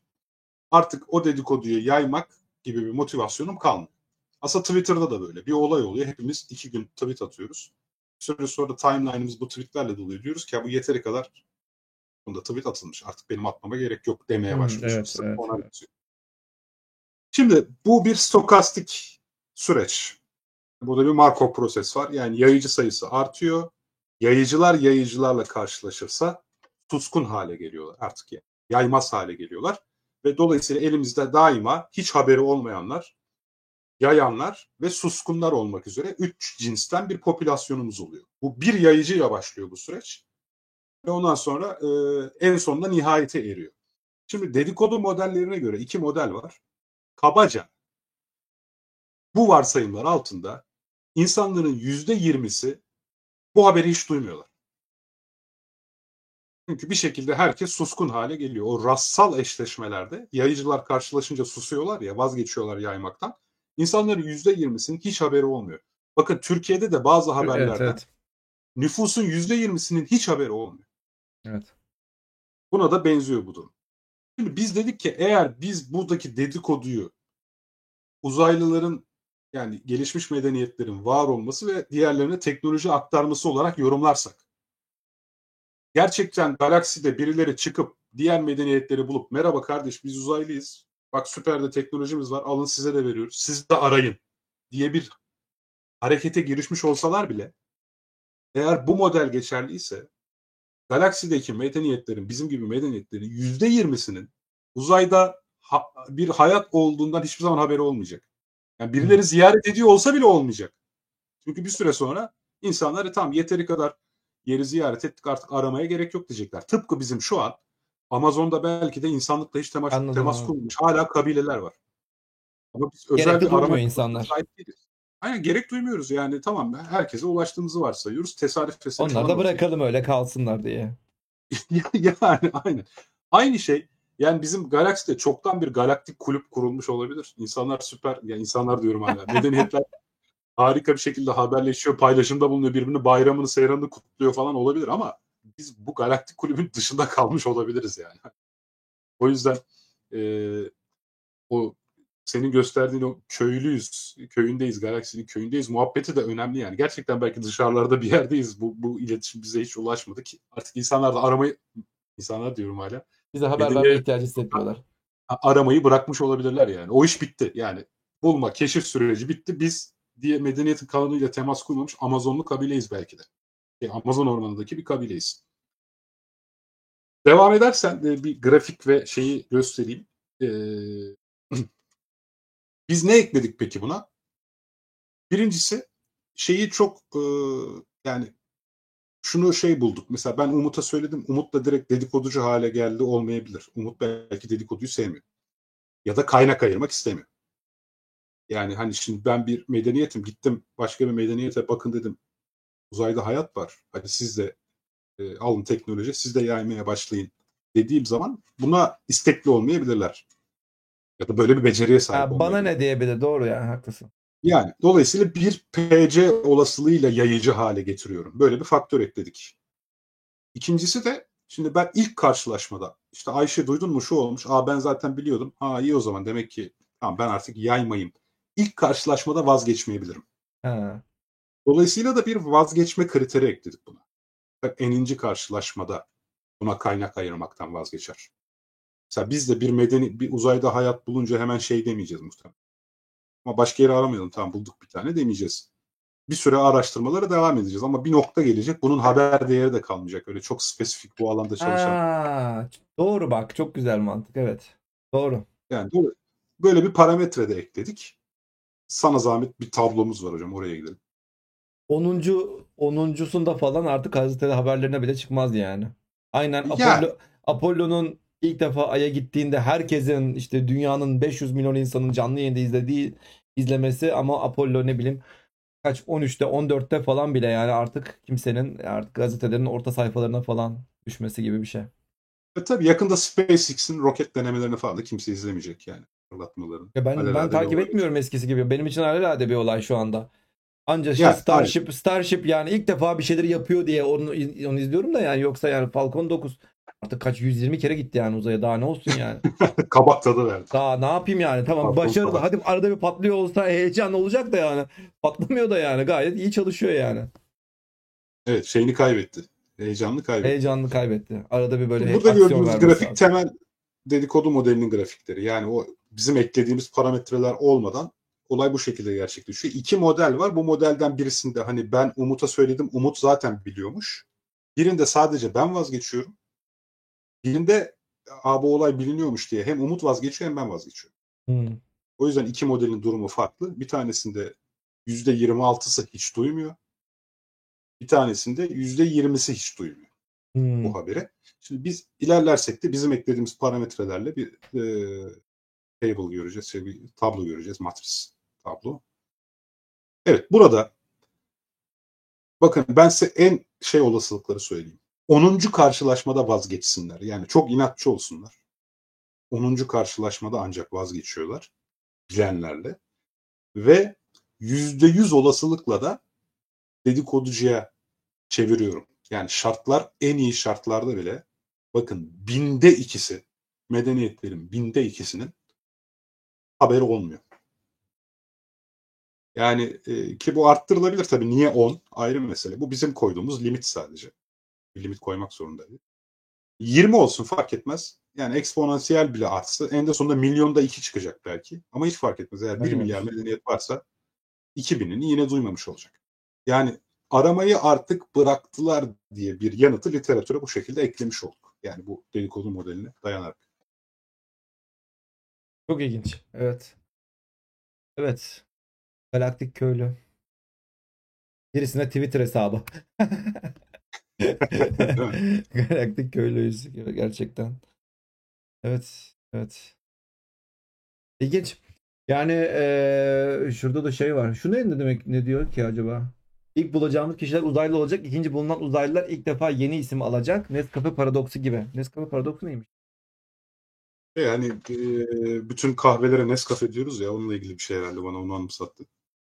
Ha. İlk bulacaklarımıza uzaylılar diyeceğiz. Uzaylılar ikinci bulacağımıza ne diyeceğiz? Hakikaten bu bir problem şimdi. Hadi. Nasıl yani? Kahveler Nescafe değil mi? Bütün kahveler Nescafe değil mi şimdi? Nasıl ya? Şaşırdım şimdi. Matrix. Bak bak bak. Serkan ne diyor? Yalnız bahsettiğiniz Matrix'teki embriyo fikrini ben yaydım. Siz bile duymuşsunuz. Daha gerek kalmadı anlatmaya. Adamlar filmi çevirmiş. Ben buldum diyorsun. Hatta bu von Neum'un proplarına kadar giden bir konu. Şey eee, aslında az önce anlatırken şimdi hatta e, daha bir iki gün önce öyle bir tweet de geldiydi işte Arrival filmindeki gibi işte dil muhabbeti falan vardı ya orada da dil biz onlarla nasıl iletişim kuracağız falan muhabbeti. Bu da aslında fishbowl hypothesis dediğimiz bir olay var. Yani balık fanusu hipotezi gibi bir şey. Sen balık fanusun içerisinde yaşayan bir canlısın. Tamam mı? Sen o canlının şey, fanusun içerisinde yaşayan bir canlısın. Ama o fanus bizim evde mi yoksa Tevfik'in evinde mi yoksa Steve Jobs'un Steve Jobs değil e, Bill Gates'in evinde mi yoksa ne bileyim Madonna'nın evinde mi yani kimin evinde kendisi haberinde değil yani haber bilmiyor yani. Yani Diyor ki örneğin dışarıdaki şey, dışarıdaki canlı ya da benim kızım diyor ki yani bizim akvaryumdaki e, balığa hey işte sen buradasın işte bak işte biz de varız falan diyor. Balık bakıyor böyle sonra yeniden kafasını çevirip yeniden dö- dolanıyor yani. Biz sadece belki de iletişim kurmasını bilmiyoruz. Biz sadece biz bugünkü iletişimimizi sanki tamamen bildiğimiz metotlar işte görsel, işte duyusal, kulak kulağımızdaki e, ses olarak düşünüyoruz. Ya da işte elektromanyetik dalgalar ile olduğunu düşünüyoruz. Belki de gerçekten öyle bir şey değil yani. Belki de gerçekten o uzaylı dediğimiz canlılar çok farklı bir şekilde seninle iletişim kuruyorlar. Ve sen haberin yok yani. Sen sadece o fishbowl'un içerisindesin. Bir akvaryumda geziyorsun, dolaşıyorsun ve onların iletişimlerini kurabilecek zekaya ve şeye erişmemiş durumdasın. Ondan dolayı böyle kendini yalnız hissediyorsun. Belki de öyle. Ve bunun da zaten argümanı da şu. Biz şu anda dünyada bile insanlar harici kimseyle iletişim kuramadık anasını satayım. Kimseyle ya yani şurada kedimizle köpeği ya kedine laf anlatabiliyor musun? Kedine İşte laf anlat. Çok Yani- böyle 2-3 kelime falan. Bobby Hadi- tut işte. Hadi kö- hadi köpeğe laf anlatabiliyorsun da kediye laf anlatabiliyor musun? Ya da kedinin sana ne söylediğini bilebiliyor musun yani? Ya da ne bileyim böceklerdir, onlar budur, bunlar atlar matlar falan. Evet yani domesticated, evcilleştirilmiş bir şeyler yapabiliyoruz ama yani. Yani sadece sen söylediğinde o da işte yemek geldiğini biliyor. Ondan dolayı ha tamam diyor. Yani neyse onu onu yapayım diyor. Ama yani onun duygularını, düşüncelerini çok da anlamış durumda değiliz yani. Biz zaten kendi dünyamızda bile uzaylı gelse nasıl iletişim kuracağımızı düşünüyoruz da biz kendi dünyamızdaki diğer canlılarla iletişimi kurmadık ki daha. Kurmadık yani. Doğru. Bir- Yani aynı şekilde iletişim, sesle iletişim kuruyor olsak bile bilişsel seviyeler arasındaki fark sebebiyle hiçbir zaman anlaşamayabiliriz. Aslında demeye çalıştığım da o. Yani biz, biz bir şempanzeyle ne kadar iletişim kurabiliyorsak yani yıldızları aşmış, e, kendi solucan deliklerini yaratıp içinden geçebilecek seviyeye ulaşmış canlılar için Hatta bu arada bize kayıtsız, yani bizim varlığımızı bilip bize kayıtsız kalıyor bile olabilirler. Bununla ilgili bir yazı yazmıştım daha önce. yani Umurunda değiller ya. Bunlar zaten ilkel ya. Bunlar ba- bakıyorlar. e, Bunlar şeyler. ya pikniğe gitsek az ilerideki bir sinek kolonisiyle ne kadar ilgileniyoruz ki? Yani Tabii ki. Tabii ki. havada uçuşuyorlar işte öyle görüyoruz, bakıyoruz, devam ediyoruz. Onların arasında ne iletişim kopuyor? Yani o onlar çiftleşmeye çalışıyor, bir hayatları var vesaire falan. Bizim alakamız yok. Kendimize bir tehdit algılamadığımız sürece. Star Trek'in bir bölümünde vardı. Borg gemisine gidiyorlardı. Ee, Jean-Luc Picard ve ekibi. Borglar istifini bile bozmuyordu. Acaba niye Ha. diye soruyorlardı. Muhtemelen bizi tehdit olarak algılamıyorlar diyorlardı. Fikir o gün kafamda çakmıştı benim.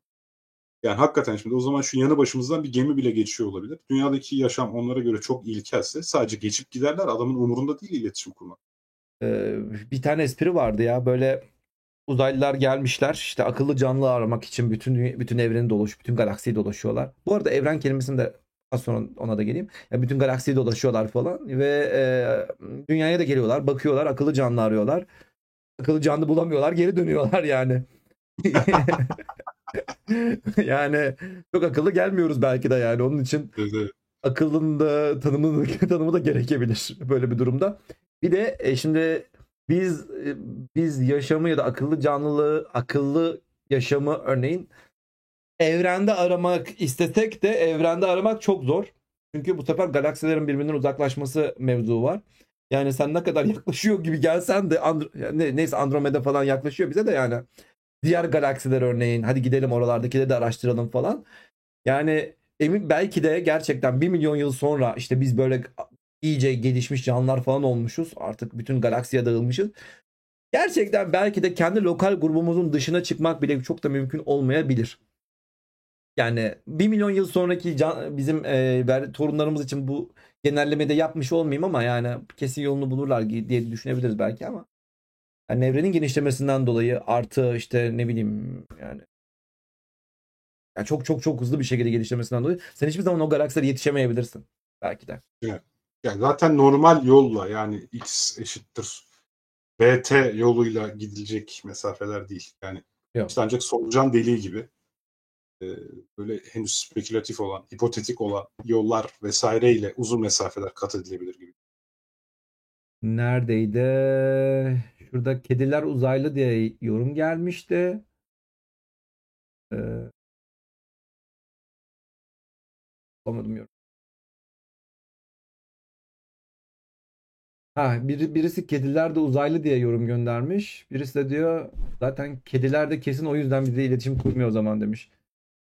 Sallamıyorlar. Bakıyor ya bunlar bunlar salak ya. Bunların kafa çalışmıyor falan deyip bakmıyorlar yani. Bakıyorlar böyle deyip dönüyor zaten. Kedilerde öyle bir şey var ya böyle mantıklı şeyler yapıyorsun işte bir şeyler söylemeye çalışıyorsun, bir şeyler anlatıyorsun falan. Bakıyor bakıyor bakıyor ondan sonra Evet, kedilerle sos, insan sosyal bağ çok zor kuruyor. Köpek gibi değil ya. warp, warp motoru meselesi. Zaten Star Trek'te de vardı değil mi öyle bir şey? Tabii Ancak- Star Trek'ten ancak- çıkma terim. Ancak ve Yani. ancak zaten şey e, warp motorunu icat eden medeniyetlerle görüşüyoruz diyorlar şeyciler. Bizden daha akıllılar. Ya orada tabii şimdi görelilik denklemlerine göre zaten sen warp motoruyla da olsa ışık hızında gidince dünyayla bağın kopacak o ayrı mesele de. Yani işin çok farklı tarafları da var. Bilim kurguya bu konuda asla referans almamak gerekiyor. Çünkü bilim kurgu size izlenebilir bir şeyler sunmak. Yani onu da hesaba katmak lazım. aslında bir sürü düşündürücü sorular var. Ya düşündürücü sorular çok. Yani işte dediğim gibi yani biz eee, bu birazcık da simülasyon teorisine de girebiliyor aslında. Biz başka bir uzaylı medeniyet ya da can medeniyetin diyelim. Simülasyonuyuz. Bir kenarda duran işte bizim bizimle böyle bir işte dalga geçiyorlar yani bakıyorlar işte bunlar ne yapıyorlar acaba falan. Evet. Biz bir- biz- senin de olduğun ödüllü bir öykün var biliyorsun. Heh, evet evet evet. Yani evet. Orada ben Stephen Baxter'ın hayvanat bahçesi teorisi o. Zoo teori. Şey değil mi? Onu Ee, bir öykü Voyager şeye kadar çarpınca duruyordu. Evet. Evet. Voyager tam 150 astronomik 150 ünite birden duruyor. Çat diye böyle. Gerisi spoiler olmasın. Arkadaşlara söyleyeyim 150 diye bir öyküm var. Google'da arayarak bulabilirler. Direkt 150 diye Türk şeyde yazılırsa çıkar. Aynen. Evet evet güzel bir hikaye bunu tavsiye ederim. Orada da işte bizim az önce bahsettiğim gibi gerçekten bizi bir hayvanat bahçesi içerisine almış olabilirler. Ve bizim üzerimizde denemeler yapıyor olabilirler. Ya işte şunları şunları verelim bakalım işte bir tane e, bakteri atalım bakalım ne olacak. Bir tane işte virüs atalım bakalım ne olacak falan diye böyle e, şey yapmış olabilirler. Test ediyor olabilirler bize. Böyle bir olay da var. Ee, bir tane Predator Hypothesis, e, işte The, Dark Forest Hypothesis diye bir şey var. E, karanlık, karanlık orman hipotezi. İşte akıllı yaşam bir yerlerde birleşiyorlar, or- ortak medeniyetler kuruyorlar. Yani biz de onlara böyle çok uzak olduğumuz için uzak, ormanlık alanlardaki tehlikeler gibi bizden uzak duruyorlar bunlar. Ve e, ya da tam tersine işte bizim onlara herhangi bir seninkinde de be- benzer bir şekilde bizim onlara herhangi bir tehlike oluşturmadığımızı düşündüklerinden de rahat bırakıyorlar. E, Dokunmuyorlar. Ya şu da bir seçenek. Merak bize özgü bir şey olabilir. Yani normalde e, her gezegendeki evrim merakı ödüllendirmiyor olabilir. Yani biz merak ediyoruz, uzayı araştırıyoruz ama hani Stephen Hawking'in ölmeden önceki uyarısı gibi. Bir şekilde evrim çizginiz merakı bastıracak yoldaysa yani kafasını çıkaranın öldüğü rekabet şiddetinin çok yüksek olduğu bir evrimde ilerlediğini varsayalım bu canlılığı. Orada bir medeniyet ilerlese bile merak yani araştırmanın e, çok da tasvip edilmedi. Ya da mesela biz bulunduğumuz yerde yalnızız.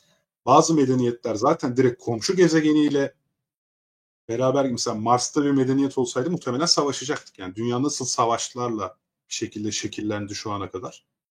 Hani Mars'ta bir medeniyet olsa yani biz yalnız olduğumuz için çok meraklıyız. Ama Ha, böyle çok yakın gezegenlerde, çok yakın uydularda zaten birbirine için tehdit yaratan medeniyetlerde başka medeniyet aramak zaten çok riskli görülüyor olabilir yani. ya a, merak örneğin Amazon'dakileri merak ediyoruz. Bak şimdi öyle o, o analojiden gidelim. Amazon'dakileri merak ediyoruz ama belki de işte dediğimiz gibi ya bize bir tehdit algısı oluşturmadığından dolayı kenarda bırakmışız aslında. Ve savaş Onların yerine kendini koyman lazım ama. Savaş da Onlar etmiyoruz. bizi merak ediyor olabilir ama hiç önümüze çıkmıyor olabilirler. Ha. Çünkü onlar için başka bir onlar oba obalar birbiriyle hep savaşır. Bunlar için kafadan yabancıyla karşılaşmak tehlikeli zaten. Hep saklanarak geçirirler ömür. Emre de onu demiş zaten. Amazon'dakiler bizi merak ediyor mu? Ya merak ediyor olsa atlar gelirlerdi herhalde ya. Çok zor bir şey değil herhalde. Zor mu? Zor da olabilir onlar için. Zor mu? Korkuyorlardır. Etmiyorlardır. Doğru korkuyorlar. Korkuyor da olabilirler. Ya da şey de olabilir ya. Şimdi örneğin başka bir medeniyetler dünyaya yine gelmiş olabilirler. Ama biz hep böyle şey falan düşünüyoruz işte ya işte Mısır Mısır piramitlerinin yapıldığı zamanlar falan. Ya abi Mısır piramitlerinin yapıldığı zaman şurada 5000 yıl önce. Yani dünyanın yaşı ya 4,5 milyar. Yani insanlığın var olduğu tarih zaten son 200 bin yıl. Şimdi sen İlla ki uzaylıların geldiği tarih niye en fazla 5000 yıl öncesi olsun? Belki gerçekten 100 bin yıl önce geldiler. Belki 1 milyon yıl önce geldiler. Belki 5 milyon yıl önce geldiler. Ya baktılar işte e, ormanda böyle ağaçtan ağaca zıplayan böyle maymunlar görüyorlar. Ve sonradan bir bakıyorlar yeniden geliyorlar. Sonra bir bakıyor ya bunlar işte ya bunlar dün ağaçtan ağaca zıplıyorlar da şimdi işte beton yapmışlar işte e, üst üste koymuşlar. Şimdi şey yapmışlar. Yani çok da çok da böyle bir gelişme kaydetmiş gibi ge- gelmiyor de diyebilirler. Yani e, Dinozorları onlar yok etmiş meğer falan. yani çok şey e, yani bir de yani illa ki bizim bu dönemimizde gelmesi diye bir olay olmayabilir. Gelmişlerdir. Bir şey bulamamışlardır gerçekten ve geçmiş gitmişlerdir yani. Bu da çok olası bir şey.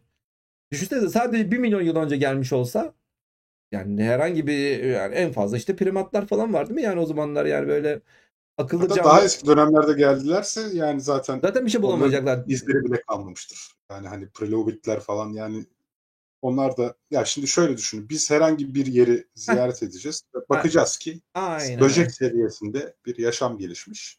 Orayla ilgili bilimsel araştırmalarımızı falan filan yapacağız. Yönümüzü başka yere çevirip gideceğiz. Ama o ye- ziyaret ettiğimiz yer belki 1 milyar yıl sonra işte bizim gibi akıllı bir varlığa ev sahipliği yapacak ama artık orayla bizim şeyimiz kalmadı. Ama e, Bir Ama onlar çocuk. hala yaşıyorlar mı o saatte yani? O kadar o kadar zamandır hala kendilerini yok etmeden nasıl yaşıyor olabilmesi İşte orada ayrı bir sorun. Great Filter dediğimiz bir konsept daha var. Belki kapatmadan ondan da bahsedeyim. Evet, aslında. Great Yani- Filter'dan bahsedelim. Great Filter nerede? Yani şimdi tamam kainatta bir yaşam bir şekilde oluşuyor diyelim. Ama yani yaşamı basamaklandıralım mesela bizim için. ilk kendini kopyalayabilen molekülün ortaya çıkması, çekirdeksiz hücreler, işte çekirdekli hücreye giden süreç arke ile prokaryot birleşti. Çok hücreli yaşam, işte aerobik yaşam, işte karaya çıkma, e, işte alet kullanabilme, e, eninde sonunda medeniyet geliştirme. İşte 70'lerde yaşadık. Nükleer e, enerjinin keşfi, atom bombaları, soğuk savaş. Çünkü orada yok olma eşiğine gelmiştik aslında. Evet. E, ve işte şimdi önümüzdeki en büyük challenge küresel iklim değişikliği. Şimdi diyelim ki hemen hemen bütün bu aynı makus tarihe sahip bütün medeniyetler diyelim. Acaba bir filtre var mı? Yani sağ kalmanın, atlatmanın çok çok çok çok çok çok çok çok düşük olasılıklı olduğu bir basamak varsa burada ona great filter, büyük filtre diyoruz. Şimdi eğer ki bu büyük filtre çok hücreli yaşama geçişteyse sallıyorum. O zaman bizim evrene baktığımız zaman bulacağımız yaşam sadece şeyden ibaret olacak. Tek hücreli canlılardan ibaret olacak. Eğer bu filtre alet kullanmaktaysa evrene bakınca en fazla işte e, primatlardan önceki tür neyse sallıyorum. Onu göreceğiz. Başka bir şey görmeyeceğiz zaten. Yani o noktadan ilerisine gidilmiyor. Biz tesadüfen gitmişiz. Evet. Ya da eğer bu büyük filtre nükleer enerjinin keşfi, atom bombasının icadıysa zaten evrende bunu atlatabilmiş tek tür biziz. Nereye baksak işte birbirini atom bombalarıyla yok etmek üzere olan iki kutba ayrılmış gezegenler göreceğiz savaş halinde. İşte bu Great Filter nerede? Bunu kaç örnek daha bulmadan bunu Evet. e, teorize edemeyeceğiz yani. Biz filtrenin neresindeyiz? Önünde miyiz, arkasında mıyız? sorusu var. Evet. Şans eseri geçtik mi yoksa zaten hala karşılaşmadık mı? Mesela belki de küresel iklim değişikliği en büyük filtre. Bir de şey peki evrimdeki bu survival of the fittest sence universal bir olay mıdır? Ya ben onu daha önce Betül Kacar'la Türkçesini de tartışmıştım. söyleyelim de bunun e, survival of the fittest. En Güçlünün iyi olan hayatta kalması. en iyi olan hayatta uygun- kalması. Aynen. En iyi olanın hayatta yani. kalması dünyada Evet. dünyada evrimin bir kuralı haline gelmiş durumda. Başka bir yerde de aynısını beklemek zorunda mıyız? Yani aslında şimdi NASA bildiğim kadarıyla canlılığın tanımına bile bunu yerleştirdi. Yani bir evrimsel rekabet olması ve buradan çıkması gibi. Betül Kacar'la biz bir astrobiyoloji programı yapmıştık. Orada da onunla bu konuyu tartışmıştık. Ben de şey demiştim mesela sadece tek bir bireyden oluşan canlı olamaz mı? Solaris'teki okyanus gibi. Evet. Stanislav Lem'in e, Solaris'ini okuyan, izleyenler bilir ki yekpare, yek vücut bir okyanus canlısı vardır. İşte benim Gaita diye bir hikayem var. Gezegen yiyen ve işte arkasına dışkısını bırakan koskocaman bir canlı var. Hatta işte geçen e, Itaki şeyi çevirdi. Astrofizikçi Robert Hoyle'un e, Black Cloud diye bir Türkleşmiş Ha, bilim kurgu kitabı evet, var. Evet. Evet. O Ne Türkçe'ye çevrildi. Editörlüğü bana teklif edildi. Ben de okuma fırsatı buldum. Bu Daha yeni mi yayınlanmadı ama çevrildi? Yeni çevrildi. Ya ben onu okumaya başladım, bitiremedim. Ee, bana yani çok yani çok fazla yani çok fazla bilim kurguya muhatap olduğumuzdan dolayı yani bana eski moda gibi geldi ama yani Çok astronomlar için yazılmış. Yani. Evet. Arkadaş ortamı için yazmış. Hani öyle söyleyeyim. Kitap, kitap astronom muhabbeti yani. Burada da neyse spoiler vermeyeyim o zaman zaten hiç kimseye yo yo vermeyeyim ver ver ver ver Şey, Başı- başını ver yani o ilginç bir bir şey vardı yani evet. Yani orada da yekpare en azından e, Gaia hipotezi gibi yani küçük birimlerden oluşuyor ama yekpare hareket eden dolayısıyla hiçbir evrimsel rekabetin olmadığı bir canlı türü var. Yani biz hep survival of the fittest üzerinden düşünüyoruz. Her gezegende evrimsel rekabetle bir canlılığın ortaya çıkacağını düşünüyoruz. NASA hatta bunun tanımına koydu ama yani olmaya da bilir bana sorarsan. Hmm. Olmak zorunda da değil yani. İşte tam da Hani- bunu merak ediyorum ya. Olmak zorunda mı gerçekten değil mi? Yani neden olmak zorunda ya da değil? Like Yani bunu ancak sağduyuya dayalı olarak yanıtlayabiliyorum galiba. Bunu ortaya koyabilecek şeye sahip değilim. Ee, uzmanlığa sahip değilim. Yani evrendeki ne bileyim ya biz sonuçta fizikçileriz işte. Fizikçiler işte hidrojen atomu şöyle davranır. Evet. Evrenin bu yakasında böyle davranır. Öteki yakasında da biraz daha bakıyorsun sağa sola öyle davranıyor. Yani diyorsun ki demek ki hidrojen atomu böyle davranıyor. Hidrojen, iki hidrojen, bir oksijen suya dönüşüyor. Ha burada da bu böyle bir suya dönüşüyor. Şurada da suya dönüşür. Böyle bir genelleme yapıyoruz. Ama işte böyle biraz daha kompleks, iş kompleks diye gidince ne oluyor? Nelere dönüşecek? Yani sorun sor- şey yani evet sorun aslında. Ya Evet. bu tabii ki aslında bilim felsefesiyle de ilişkili bir şey. Yani biz ancak ve ancak hani artık sınanmış e, hipotezler üzerinden üretilmiş hipotezleri test ederek ilerleyebiliyoruz. Hani evrenin görmediğimiz bir noktasında fizikin ya da biyolojinin görmediğimiz yasaları varsa onlardan bahsettiğimiz zaman işte artık o sadece bir spekülasyon oluyor kaçınılmaz olarak. Yani bilim spekülasyona izin verir. Ee, ama bilim kurgu kadar değil. Yani bilim kurguda bir sonuçta olay örgüsü anlatıyorsunuz ve büyük ölçüde kurguya dayanıyor her şey. Ve bunu ayaklarını yere basma zorunluluğu yok. Yani bilim kurguda zaman yolculuğu yapabiliyorsunuz işte. Hmm. Ama zaman yolculuğu ile ilgili bilim kurgudaki geçtiği haliyle bir makale yayınlayamazsınız. Ve az önce bahsettiğimiz Fermi paradoksuna ilişkin makalelerin hepsinin işte biz onu bir dedikodu modeline dayandırıyoruz. Belli varsayımlar yapıyoruz. Sadece şunu yazsak olmuyor yani. Abi herkes birbirine söylerken aramaktan vazgeçmiş olabilirler. Bize de gelmemişlerdir. Hani bu şekilde ifade edemiyoruz. Spekülasyonun bir şeyi olması lazım. Yere basan ayakları olması lazım yani. Hani o sebeple soruna cevabım o. Bence işte Solaris'teki okyanus gibi de canlı olabilir ama işte bu henüz e, abi böyle böyle şeklinde bir açıklama. Altını dolduramam. Yalnız e, bizim arkadaşların yorumları artık e, bence canlı yaşaması yok. Evrende tekize dönüştü. E, bence de bence de dünya dışında kıl yaşam olmak zorunda değil. Yani evet bunu da burada kategorik ret olmasın diye baştan o yüzden söylemiştim. Bunu böyle düşünmek de bağnazlık değil yani. Aslında bu konuşmada esas istediğim fikir buydu. Evet. Yani e, zaten genelde evrende yaşam var mı soruları işte Fermi paradoks soruları hep hep var var üzerinde çok konuşulan şeyler oluyor. Bizim programımız genel itibariyle yok üzerinde, olmayabilir üzerinde e, devam etti. Ama Bu arada ikimiz de var olduğunu düşünüyoruz ama olmasını hani istiyoruz. işte O düşünüyoruz da demeyeyim ya. Olmasını istiyoruz ya. Keşke Olmasını olsa diyoruz yani. evet. Keşke o keşke is- olsun diyoruz yani. Yoksa yoksa biz hani dükkan senin gerçekten yani böyle geldiler işte saklanıyorlar bilmem ne devlet saklıyor, NASA saklıyor, Amerika saklıyor, CIA bilmem ne falan filan. Abi yani Gerçekten gelseler dükkan senin. Ben niye kabul etmeyeyim? Yani keşke keşke gelseler kabul edeceğim zaten. Tabii canım adam gibi havlusunu, şekerini, çikolatasını alsın gelsin. Biz de biz de kabul edelim. Aynen öyle yani. Ya bak Her şimdi şeyin bir usulü var. Uzaylı kardeşler yani dinliyorsanız eğer. Her şeyin bir usulü var yani. kendimi çok yalnız hissediyorum kozmik anlamda. Vay be böyle artık duygusala bağladık. Programın sonu bence güzel bir kapanış cümlesi oldu. Evet arkadaşlar ya biz gerçekten acaba yalnız mıyız? Çok yalnız. Şu kozmik yalnızlığımız. Balık e, balık akvaryumunda şu anda çırpınan canlılar mıyız? Yoksa gerçekten kimsecikler yok. Etrafa bakıyoruz. Hey ses verin bilmem. Bağırıyoruz ama kimse gerçekten bize baktı. Evet. Bir de e, en sonunda James Webb ile alakalı e, soru vardı.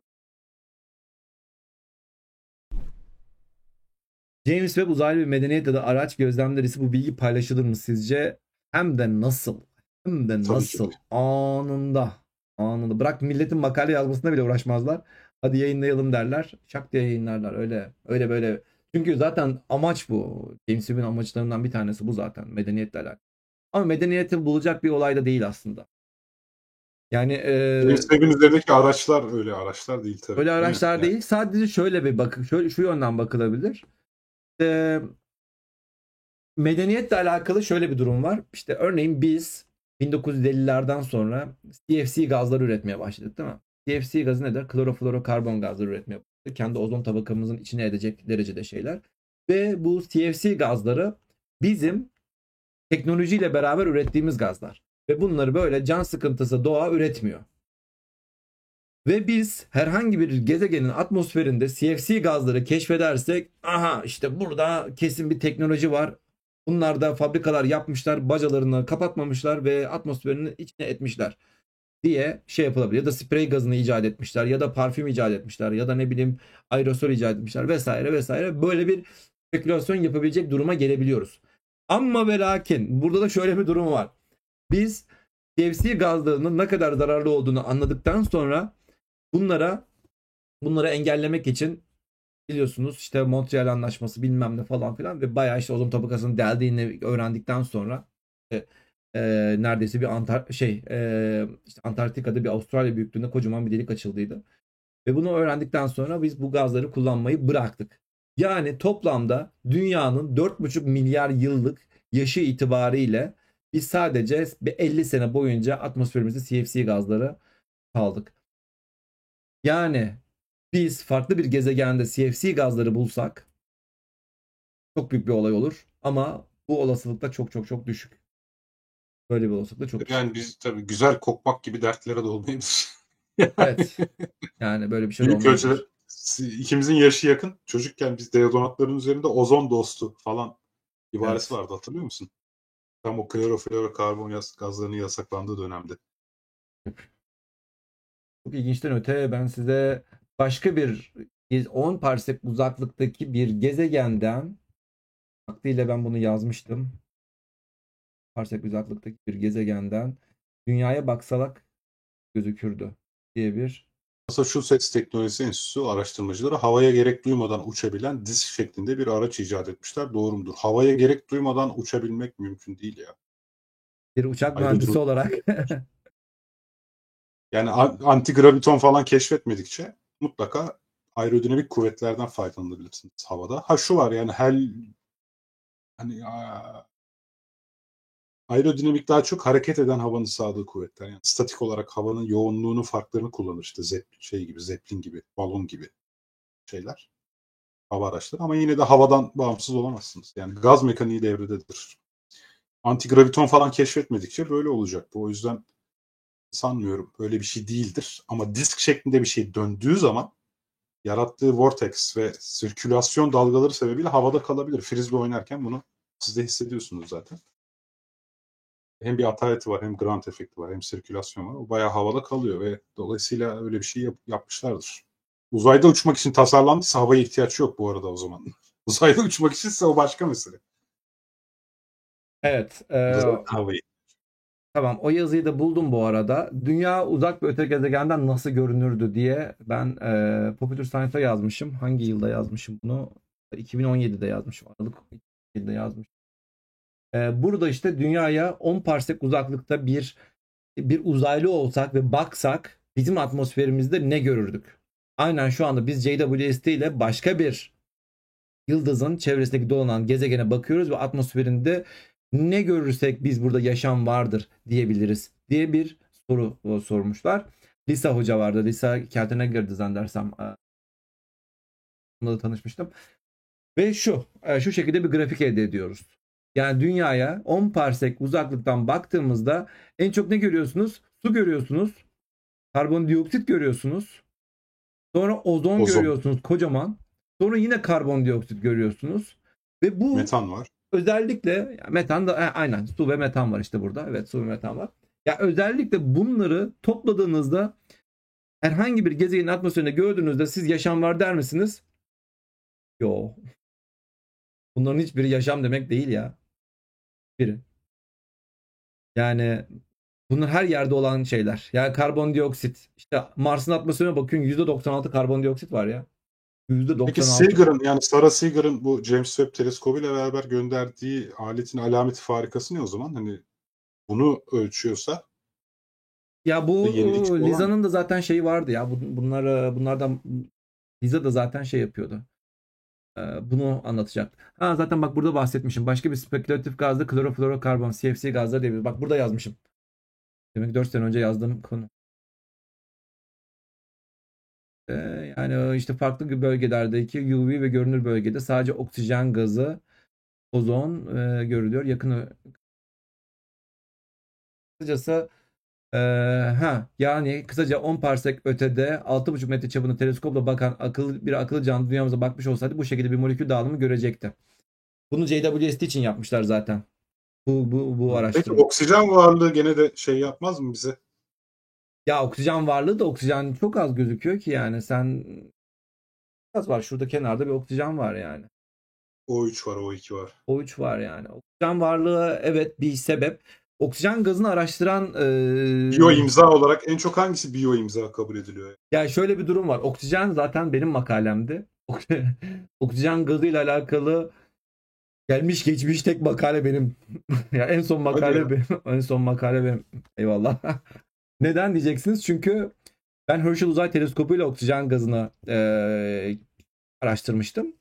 Çünkü oksijen gazını araştırabilmeniz için sizin bir uzay teleskobuna ihtiyacınız var. Ne zaman yayınlamıştım ben bunu? 2013'te yayınlamıştım. Hatta hemen onu böyle bir e, araştırma yapmıştık. Yani şey e, oksijen gazını biz oluş- oluşmakta olan bir yıldızda aramıştık. Şöyle bir yıldızda aramıştık. Tabii bizim beam width'imiz zaten e, şeylerimiz burada çok önemli olay olaylardan bir tanesi sizin pikselinizin boyutu. Sizin bir zaten teleskop bir tane pikselden oluşuyor. Herschel Uzay Teleskobu bir pikseli var ve bir pikselin boyutu şuydu. Şu şu gördüğünüz beyaz şey var ya şu resimde. Mouse'um niye gözükmüyor ya? Bunun bir şeyi vardı, bir ayarı vardı zannedersem. Şu e, beyaz çemberin içerisi bir piksel.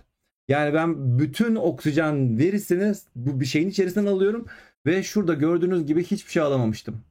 Başka şey başka bir tür ıvır zıvır almıştım ama oksijen gazını hiçbir şekilde alamamıştım. Yani tam şu e, mavinin olduğu yerde bir pik görmem gerekiyordu ama göremiyordum. Daha detaylı var zaten. Evet şurada görmem, şu şuranın üzerinde görmem gerekiyordu. Sarı çizginin üzerinde ama görememiştim. Göremeyince de direkt e, oksijen gazı da şu yeşil olan e, alttaki grafik. Hiç keşfedemedik yani. Bu ne demek oluyor? Oksijen gazı aslında sistemler oluşurken oluşan bir gaz değil. Sonradan işte yaşamla beraber oluşan bir gaz olduğunu e, speküle etmiştik. Hatta bundan sonra press release falan oldu bu makale. Sonra şu fark edildi. Sadece ve sadece 6 ay sonra bir sene bir sonra ne? 67P kuyruklu yıldızında oksijen gazı keşfedildi. Dedik ya Baba. kardeşim bir tane 40 yılda bir makale yazmışız. Press olmuş. O kadar güzel sonuçlar elde etmişiz ve gerçekten gelmiş geçmiş e, yani gelmiş gelecekteki tek makale bu yani bunun ötesinde bir makale yapamazsın. Çünkü uzaya başka bir teleskop fırlatılmadı yani bu frekansta çalışan. Onun için herkes beni cite ediyor. bu makalemi cite etmek zorunda atıp yapmak zorunda kalıyor. Ee, böyle de bir olay var. Ve e, hemen 67P kuyruk yıldızında da oksijen gazı keşfedildi. Demek ki bu da şu buradan da şu spekülasyonu ediyorsunuz. Demek ki sistem oluşurken de kuyruk yıldızların içerisinde oksijen gazı oluşabiliyor. Var olabiliyor. Yani sistem oluş yani buralarda bir şey olabiliyor. Kısacası böyle bir durumda var. Neyse o neredeyse 2 saate yaklaşmışız. Herhalde bunu kessek bile zaten 1,5 saati geçiyor. O zaman teşekkür ediyoruz. Tevfik hocam teşekkür ediyoruz. Yayınımıza Hocam ben katıldığınız için. teşekkür ederim. Çok keyifli ve karşılıklı olarak müthiş bir sohbet oldu. Gerçekten. İlginç ilginç yorumlar yaptık. Arkadaşların da yorumları var. Evet herkes nerede sorusunu sormaya çalıştık. Ve genel itibariyle olumsuzluğu, olumsuza çok yaklaştık. Ve e, arkadaşlarımız genel itibariyle ne yaptılar? Büyük, büyük ihtimalle kozmik yalnızız diye bir sonuç ortaya Yani işin öteki tarafı çok konuşuluyor hocam. Bunu konuşmuş Evet. olmamız Bir de bunu güzel. konuşalım dedik. Evet bir de bunu konuşalım dedik. Böyle bir e, şey. Evet teşekkür ediyoruz o zaman arkadaşlar katıldığınız için. Haftaya biz e, bu dördüncü sezona yeni başladık ama biz bundan sonra yine devam edeceğiz biliyorsunuz. Haftaya Cumartesi günü JWST'yi konuşacağız. JWST ile bilim konuşacağız. Daha önceden kara delikleri konuştuğumuz Ayçin hocamız katılacak. Ona e, bekleriz. JWST'nin neler yapacağını bir de farklı bir açıdan e, dinleyelim diye merak ediyorsanız hafta cumartesi 21'de görüşmek üzere. Bunu söylemeyi, söylemeyi sevmiyorum ama kanala abone olunuz lütfen. Yani abone olmayıp izleyen çok arkadaşımız var. Lütfen abone olun yani ne olacak yani bir tık var. Evet. O zaman haftaya görüşmek üzere diyelim. Bay bay.